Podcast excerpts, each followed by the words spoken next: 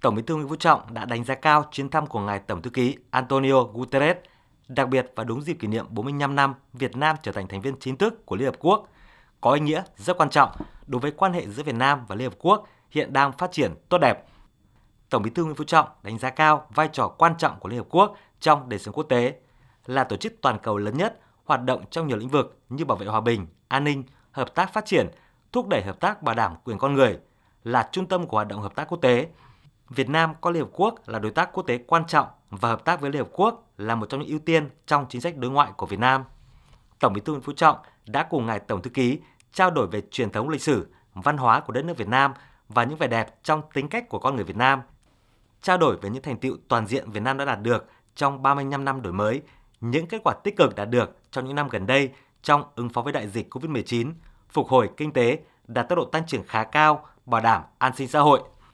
Tổng Bí thư khẳng định Việt Nam nhất quán thực hiện đường lối đối ngoại độc lập, tự chủ, hòa bình, hữu nghị, hợp tác và phát triển, đa dạng hóa, đa phương hóa quan hệ đối ngoại, là thành viên tích cực có trách nhiệm trong cộng đồng quốc tế. Nhân dịp này, Tổng Bí thư Nguyễn Phú Trọng bày tỏ đánh giá cao và cảm ơn sự hợp tác giúp đỡ mà các cơ quan Liên Hợp Quốc dành cho Việt Nam, trân trọng tình cảm và sự quan tâm của Ngài Antonio Guterres trên cương vị Tổng Thư ký Liên Hợp Quốc và tình cảm ủng hộ nhân dân Việt Nam trong thời kỳ kháng chiến.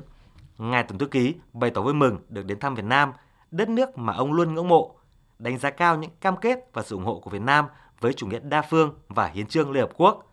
Việt Nam luôn thể hiện lập trường nguyên tắc trên những vấn đề về bảo vệ hòa bình, phát triển bền vững, đề cao hiến chương Liên Hợp Quốc, luật pháp quốc tế, nhất là những nguyên tắc cơ bản nhất, và Việt Nam cũng đã tích cực hợp tác cùng Liên Hợp Quốc và các đối tác quốc tế ứng phó với các vấn đề an ninh phi truyền thống ngày càng gay gắt. Tổng Thư ký Antonio Guterres cũng đánh giá cao những nỗ lực to lớn của Việt Nam trong vượt qua những khó khăn sau chiến tranh, đạt được những thành tựu phát triển to lớn, đặc biệt là sự phát triển đi cùng với thúc đẩy bình đẳng và phát triển bao trùm. Việt Nam đã có nhiều hoạt động tích cực và đa dạng, từ việc chia sẻ kinh nghiệm phát triển, đóng góp vào các hoạt động gìn giữ hòa bình của Liên Hợp Quốc, là sứ giả của hòa bình, là một quốc gia luôn phấn đấu vì sự đoàn kết.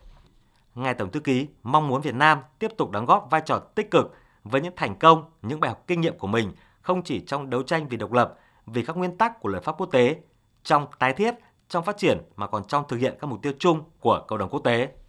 Ngài Tổng Thư ký đặc biệt nhấn mạnh và mong muốn Việt Nam phát huy vai trò tích cực, phát huy những thành công của Việt Nam về phát triển bao trùm,